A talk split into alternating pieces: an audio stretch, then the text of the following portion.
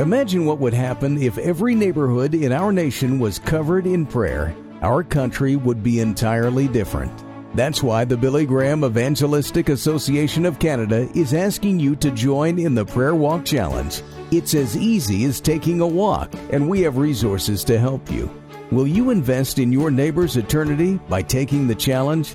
Learn more at prayerwalkchallenge.ca. That's prayerwalkchallenge.ca.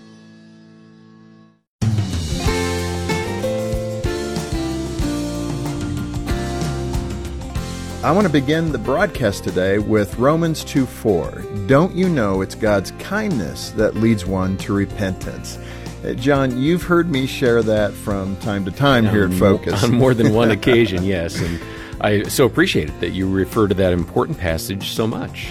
Well, it's because I think it's so powerful. I think it's a tool we have in our arsenal as Christians that the enemy of our soul can't compete with. He cannot compete with God's love and kindness. And the problem is we don't use that tool often enough. In the flesh, we don't want to respond with kindness or love. We want to uh, conquer. We want to win the debate, whatever. Uh, we may feel entitled to being upset. And so we sometimes overlook the importance of kindness.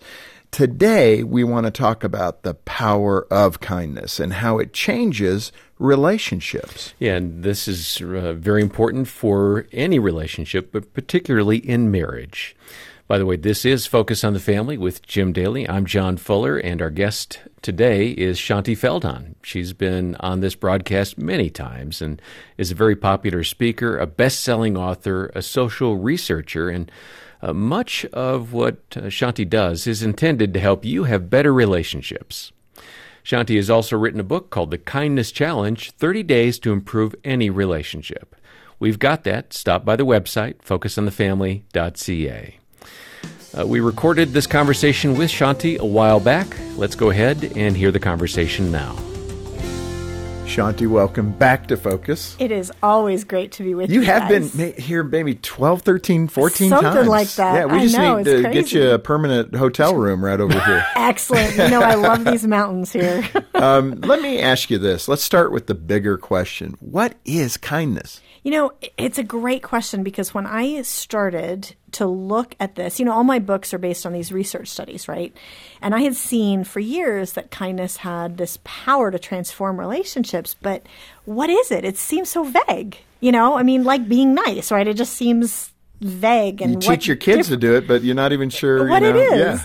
So it was interesting as I started plugging away at this, I found that kindness is actually three separate things together. Hmm. Really is what makes up kindness. It's withholding being negative, eliminating negativity. It's finding things to praise and being positive and affirming, and it's doing something. Hmm. It's doing an act of generosity or kindness for someone. And if you do those three things, it really is transformative. And so we tested this actually in this research project. It was fascinating. For 30 days, we recruited, there were more than 700 people that tested this called the 30 Day Kindness Challenge. And we did all the before and after surveys and found that if you pick somebody, that you want to have a better relationship with and, and it could be somebody you already have an okay like your spouse you you know you already have, have okay yeah, Yeah. but you want it to be better. Or it could even be like your kids or the colleague that drives you nuts you know? It's so simple. I mean super simple. But we found that 89% of relationships improved. That is this super powerful technique really that you can use. And it's really the kind of kindness that Jesus asked us to have. Well, let me for ask you this, though, because if it's that profound and that amazing, why do we tend not to use that tool? Like I said in the opening, we tend to veer back into our own desire for bitterness or being upset or being mad at our spouse or whoever that person might be. Why do we lean that direction rather than to a healthier solution? Well, I think first of all, I think you guys hit the nail on the head. Sometimes you think it's just feels better in the moment to, you know, when somebody cuts you off in traffic, I am not going to let them, you know, I'm going to stand on my competition, rights. man. It's competition.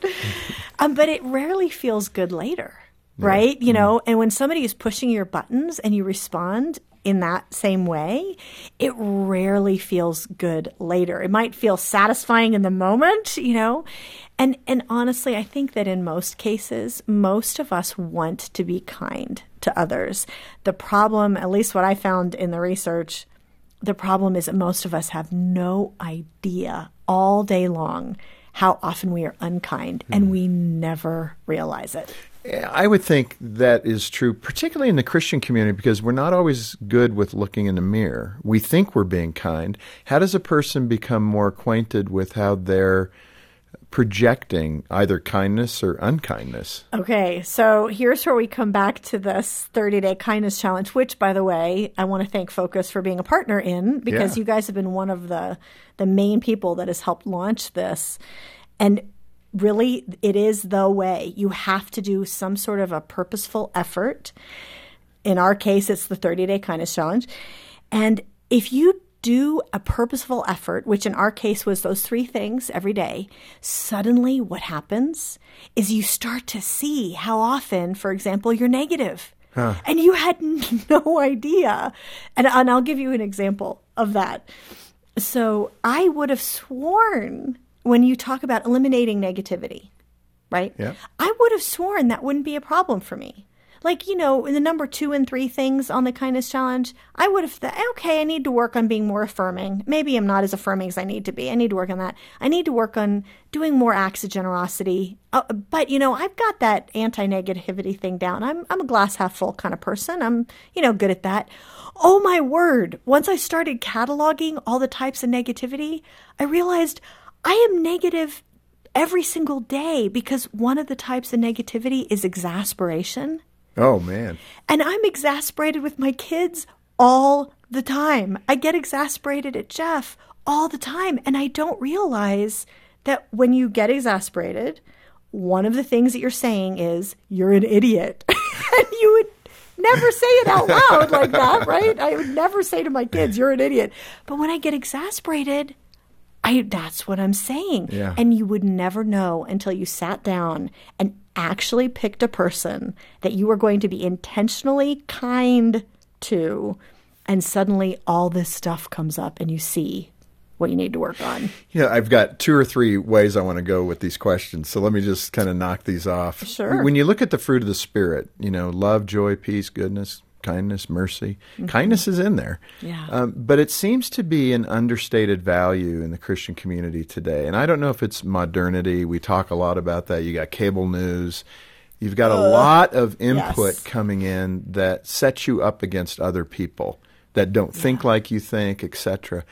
It's very enticing because I think it appeals to our flesh. Yeah. But as a Christian, we've got to be rooted in His fruit, and it's right there for us. I'm so grateful He wrote it down for us so that we could see clearly what He was hoping for. Um, but how do we jettison that feeling like, oh, you know, kindness is a pretty soft quality? Yeah. It's hard to feel kindness is really an important attribute. And it's fascinating that you put it that way because I think that that's a misunderstanding that we have.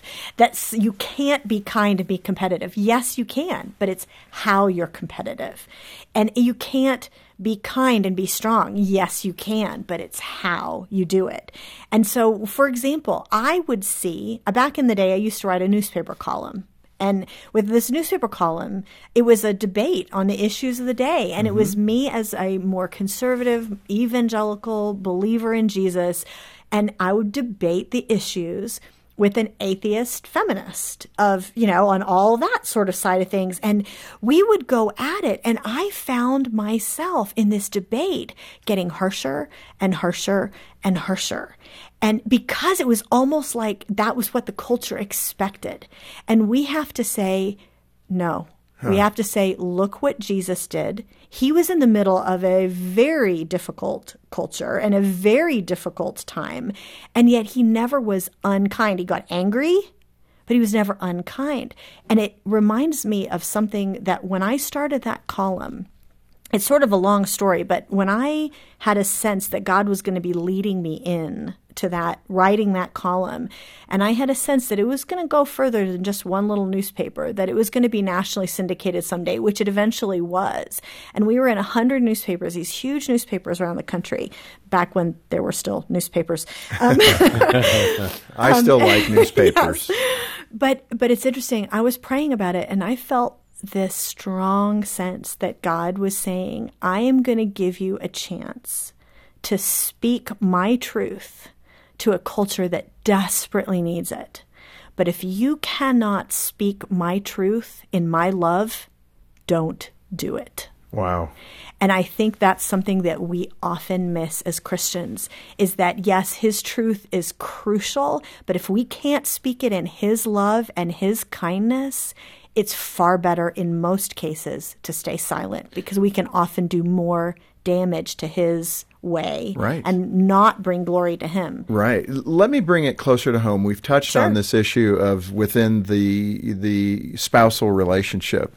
This can be really difficult at times because you know that person so well, and yeah. you're with each other almost every day. Um, if you travel a little, you may be away from home occasionally, but you know each other well uh, more than anybody else in the world, right? Yeah. In terms of your spouse. It's easy to take them for granted. And that's the whole point. you took the words right out of my mouth oh, because sorry. that. Well, but that's where that's where it goes. Um, you tend to treat them differently than you treat neighbors and friends and maybe even extended family members. And I'm sure many couples know that conversation. It's how could you treat them better than you treat me? Yeah. And I know people listening are going, "Yes, I had that conversation with my husband yesterday." Why is it that we take for granted those who are closest to us and we overextend kindness to people who, in the end, uh, don't really uh, have a lot to do with us in the long run? It's a hard answer, but honestly, it's because we care about what other people think about us more than we care about what our spouse thinks of us. We want other people to view us well. Yeah. Our spouse is already married. He has to stick with it, you know, or she has to stick with it. And we don't realize that honestly, everything that God has given us is something to be grateful for. And so often our lack of kindness is because we feel entitled. Yeah. Let's just be honest. We feel entitled to whatever the other person is giving, Selfish. right? It's selfish. It's awful. And it's one of, it's honestly, it is one of the reasons that it makes such a difference when you say, I'm going to purposefully do this. You know, I'm going to actually take, you know, time and try to figure out how to be kind to this person because suddenly you start seeing your own stuff instead of always seeing the other person's Sure. stuff, which is, oh, it's so easy. It is so easy. Okay, John, you are a nice person. You're a kind person. Do you That's ever not get the same. Do you ever get pushed to the point though? I mean, I think I see it sometimes in you when you're getting throttled a little bit. Do you get? Oh, I do you lose tend- it. Do you lose it? Do you Yeah. like I hold it in cannot and then imagine I- no. Do you hold it in and then bubble it. out? Uh, I have moments where I erupt, and I grew up in a family where that was kind of the standard. You just you blow up and then you get over it, right? I mean, Yeah. kind of a German Irish approach to life, where you bury it, you you spill it all out there. I've I've tried to work on that, and I think God has done a remarkable thing in my heart. But no, I I You know, I um, can I can give something some thought, and then kind of rise with indignation and be upset about it. And then shoot back, or sometimes I think what you're talking about is I don't think about it; I just shoot back. you know, I mean, No, it's, it it's really is your people You are very to. kind, and I just know sometimes, uh, even if we're talking, sometimes I'm rubbing you the wrong way. Well, that's because we're so close, Jim. That's and it's it, hard to be it. kind to the people we're around, right? Thanks for listening to Focus on the Family. Let's resume now with the balance of today's programming.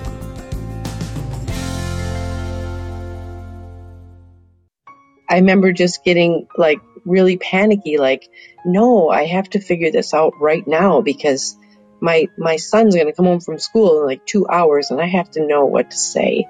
When Holly's son was considering suicide, she called a Focus on the Family counselor. All those years I'd been listening to Focus, I was thinking about how they were like that practical guide for me. That was sound advice I could get from them. I didn't really know where else to turn. I'm Jim Daly. Working together, we can rescue hurting parents like Holly and give families hope. we need the truth that Focus on the Family brings into our minds and into our homes. We need that if we're going to raise up the next generation of believers to walk in obedience and to walk in the truth that God loves us. Donate by calling 800 A Family or visit focusonthefamily.ca slash give. Word of mouth is the best kind of promotion, and Deeks Insurance is proud to list word of mouth as a secret to their success. Serving the faith based community with tailored plans and preferred rates for home and auto insurance, Deeks knows the importance of a good reputation, which is why so many customers refer their friends and their family to Deeks Insurance, a licensed insurance brokerage since 1981. If you can't wait to find out from someone else, then visit deeksinsurance.ca to get started with a quote. Deeks Insurance, where family matters. This Focus on the Family broadcast will continue in just a moment. You know, John, you mentioned something about when those times you want to explode. And it's so common that people will ask me, but isn't that better sometimes that you let the steam out of the kettle so that the kettle doesn't explode? You know?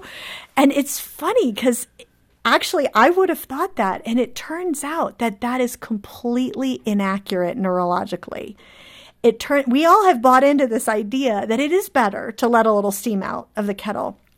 And actually, what brain scientists have found in recent years is all that that does when you vent about someone, you know, I maybe speak nicely to you, when Jim pushes your buttons, you might speak nicely to him, but then you go home and you go to your wife and you're like, oh, I can't believe what he did today, right? Yeah. Or you're mad at your husband or you're mad at your wife and you can be sweet to them and then you go to the office And you talk about and you talk about them.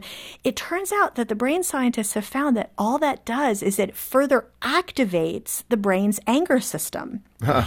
And and it actually what it does is it's more like turning up the heat under the kettle. It turns it When up you're and up venting. when you're venting. It just turns it up further and further and further and makes it worse and worse and worse.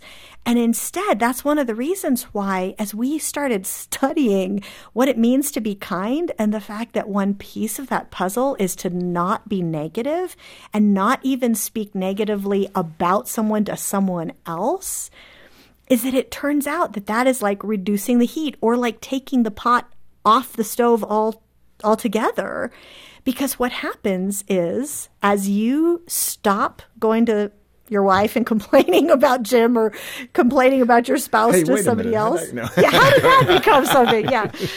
Um, as you do that, what happens is you start noticing the positive about that person more. When you are unable to say something negative about somebody and you have to find something positive to say, you start seeing those things more. They were always there. It wasn't like they're just new. They were always there. You just didn't notice them. Let me ask you this uh, with the gender side. I know there's always exceptions, the 80 20 rule, and I know somebody will say, I'm not that way, Jim. And I, I get that, but there uh, typically are generalities. And do you find that in this area with male and femaleness? That males have a certain way of dealing with kindness, and women have a a different way of dealing with kindness or expressing kindness. Yeah. Uh, let me give you an example. I think Jean is terrific. She is really good about capturing the desire to always want to express kindness. And of course, I can come along and I'll make a comment here or I'll make a comment there that No. kind of erodes that desire in her heart to be kind. So I'm actually We're all tracking with you. tearing Jim. down. I hope so. We are. You know, kind of tearing down her desire to be kind. Yeah. Um, how, how does that interplay? I guess is the question I'm asking. How, how do we mess it up in our marriages when you have good-hearted people trying to do the right thing, but we tend to tear each other down? Yeah, it's a, well, it's part of that thing of we have no idea every day how often we're unkind. And we would never in, intend to. And I'll, and I'll give you an example of one of the different ways that we found that men and women handle this differently. Cause, you know, that keeps, that's where my heart tends to go back to is all that gender stuff from my research. But I actually found, for example, if you are trying to express affirmation to somebody, it tends to be that you tend to give the type of affirmation you would want to receive. And so for women, it's all about, oh, honey, I love you, you know, and doing these, you know, loving, sweet, kind things for their husband to show love. And it doesn't come naturally to our lips to say, oh, thank you so much. Oh, I really appreciate what you did you know, thank you for unloading the dishwasher, you know, and I, I that was, I really appreciate that you did that. You Whereas think more for- like I've been waiting 50 years for you to do yeah, that. yes, exactly. Well, and for a woman, it doesn't come naturally to say thank you. Well, it turns out that that for a guy, that's the kind of affirmation and praise that he most needs. That is the kindest thing that you can do for your husband is notice that he took the stuff out of the dishwasher. But the, for guys saying thank you and these sort of words of appreciation, they come naturally to a guy. But I'm sorry, guys, saying, Oh, honey, thank you so much for unloading the dishwasher. That is not the type of love and kindness that is going to most hit your wife. It's kind of sounding like you gave her a blender for your anniversary. Kind of. it's almost as bad. and and instead, it does make a difference. We it, it was again, it was fascinating as we started to learn about the types of things that allowed us to give praise or not allowed us to give praise. One of the big obstacles is that you you're giving the type you would want to receive. Yeah but it's going to be different for your husband and for your wife. What in the research that you saw, and maybe even in some of the examples yeah. with those you talked to, and they took the 30 day challenge, yeah. what result yeah. came on the back end of that? Did you see some people that were having real difficulty in their marriages? See uh, a flower, see something new, something fresh, something spring in their relationship. That's a great way of putting it. Yeah, it was this was one of the things that almost made me cry. I was so excited when I saw some of the results come back because there was a whole study group of, of people out of that 700 that there were about 25 people who were doing it because their spouse had had an affair. Ah. And they were trying to recover mm. from the worst possible betrayal and trying to recover from very, very difficult season in their life and in their marriage. And some people just had a very hard time. And they were all people who the spouse was repentant generally. You know, it wasn't that, you know, they were trying to push a boulder uphill that wasn't, you know, willing to be pushed. There were some people who had a very hard time forgiving and dropped out of mm-hmm. the study, as you can imagine, because it does require forgiveness. Yeah. Um, but of the people who stuck with it, there were some dramatic changes because, again, it doesn't just, when you do the 30 day kindness challenge, it doesn't just impact the other person and it doesn't just help the relationship, it changes you. And you start to see ways that you had actually been adding to things, even though obviously the choices they made were awful, but that you had actually been hurting the relationship you were trying to heal and seeing how negative you were and seeing for example the exasperation mm. you hmm. know and or seeing the the things that you had no clue that you know maybe your sarcastic nature yeah. was getting in the way and he wasn't joking you know yeah my eyes you don't know what i'm talking about do you yeah you're sticking me with a knife and and there are so many of these things that that that the average person can learn even in the face of very, very difficult situations. Yeah. That's very transformative. Well, and you've used, I mean, that's perhaps ground zero, that kind yeah. of an example where there's been an affair. Uh, when you were saying that, I literally sensed people going, well, she has every right to be upset and not yeah. to be kind. And again, here we are in the body of Christ for the most part. I know we have some listeners who are not in a relationship with Jesus we would hope that you would get there soon. but that that's really for us as Christians, it's one of the core tenets of our faith. How do we show that kind of kindness in the most nitty gritty difficulties in our relationship? Well, and I'll tell you, and it's not just the betrayal of a spouse, which is obviously the biggest personal betrayal. Right? Even God says for that reason you have a way out. But yeah, but, but other things too. Probably every person listening to this can identify with those occasions where we are being mistreated, where, mm-hmm. where a boss is being cruel right? It's not just not being nice to you, but actively mistreating. There's active injustice. My, you know, your your mother-in-law, or your step-parent, or whoever it is, there this is a difficult relationship legitimately for a reason.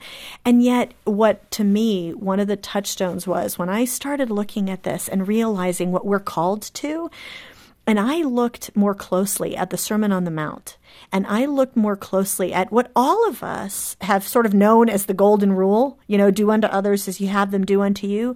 You look at that, we all teach that to our kids. We all want to live by that. But here's the hard truth in context, what Jesus is saying, he's talking about when you are mistreated. And so, in context, what he's saying is, do unto others as you'd have them do unto you, it's actually treat others who are not being kind to you in the kind and generous mm-hmm. way you wish they were treating you. Mm. It's even harder. It's even more challenging than just, oh, be nice to others the way you'd want them to be nice to you. No. That is in the face of injustice. So perceptive. And often when I speak to groups, I'll mention Luke 6. Yeah. And the, the golden rule, there's a couple of paragraphs before that is stated that kind of put the parameters around it. And you're right if someone takes something from you. He goes through a list of bad behavior toward you. It's not the nice guy. It's not the neighbor that'll give you a cup of sugar. It's the one who's going to scorn you and tell you to get off the lawn. And I really don't like your kids playing over here. And tell them next time to pick up their trash because it's blowing on my side of the street. It's the guy you don't want to talk to. That's who he's talking about. Absolutely. That's the guy you got to be kind toward. Well, that's when he says, if you're nice to people who are nice to you, uh, yeah. So what good what is good is yeah. that? Even sinners do that. He is specifically challenging yeah. those of us who follow him, specifically, not really giving us an out to say, and in those bad mistreatment, somebody is being mean, somebody is being cruel, your husband is being unkind, your wife is treating you with scorn, that you should absolutely treat them in the kind and gentle and generous way you wish they were treating you. And he honors that. And yeah. it, oh my gosh, it transforms the relationship. Yeah. It transforms you. I mean, it, it is one of those things that we have to come in our own heart to the point that we can say, Lord, I want to be like you. I'm not very good at it necessarily, but I want to try. And so help me have the strength that I don't have in myself to speak gently to my husband when all I can do is picture these mean things he's done to me or to speak with kindness to my wife and listen to her when I feel like she's layering scorn on my mm. on my head. Mm. And because if you don't, that really is conditional. That is conditional love. We've been hearing from Shaunti Feldhahn today on Focus on the Family, encouraging us to practice kindness in all of our relationships. And her book again is called The Kindness Challenge 30 Days to Improve Any Relationship. And John, taking the kindness challenge drives us back to the fruit of the Spirit. This is the character of God. And I love those kinds of challenges that are rooted in Him. And we want to encourage you to take the kindness challenge. We'll provide a link online for you to do just that. It is a 30 day challenge, and you can find the details at focusonthefamily.ca. And while you're at the website, get a copy of Shaunti's book, The Kindness Challenge. Donate and get your copy of that book at focusonthefamily.ca or call 1 800 the letter A and the word family. Well, join us next time as we hear from Deborah Pagay speaking about overcoming a heritage of unforgiveness and how that impacted her life. We say, I want to forgive, but I just can't. No, you can't. So resign trying to in your own strength. Mm. You don't need a New Year's resolution. You can't count to 10. You got to say, God, help me. You right. got to spot me on this. On behalf of Jim Daly and the entire team, thanks for joining us today for Focus on the Family. I'm John Fuller, inviting you back as we once more help you and your family thrive in Christ.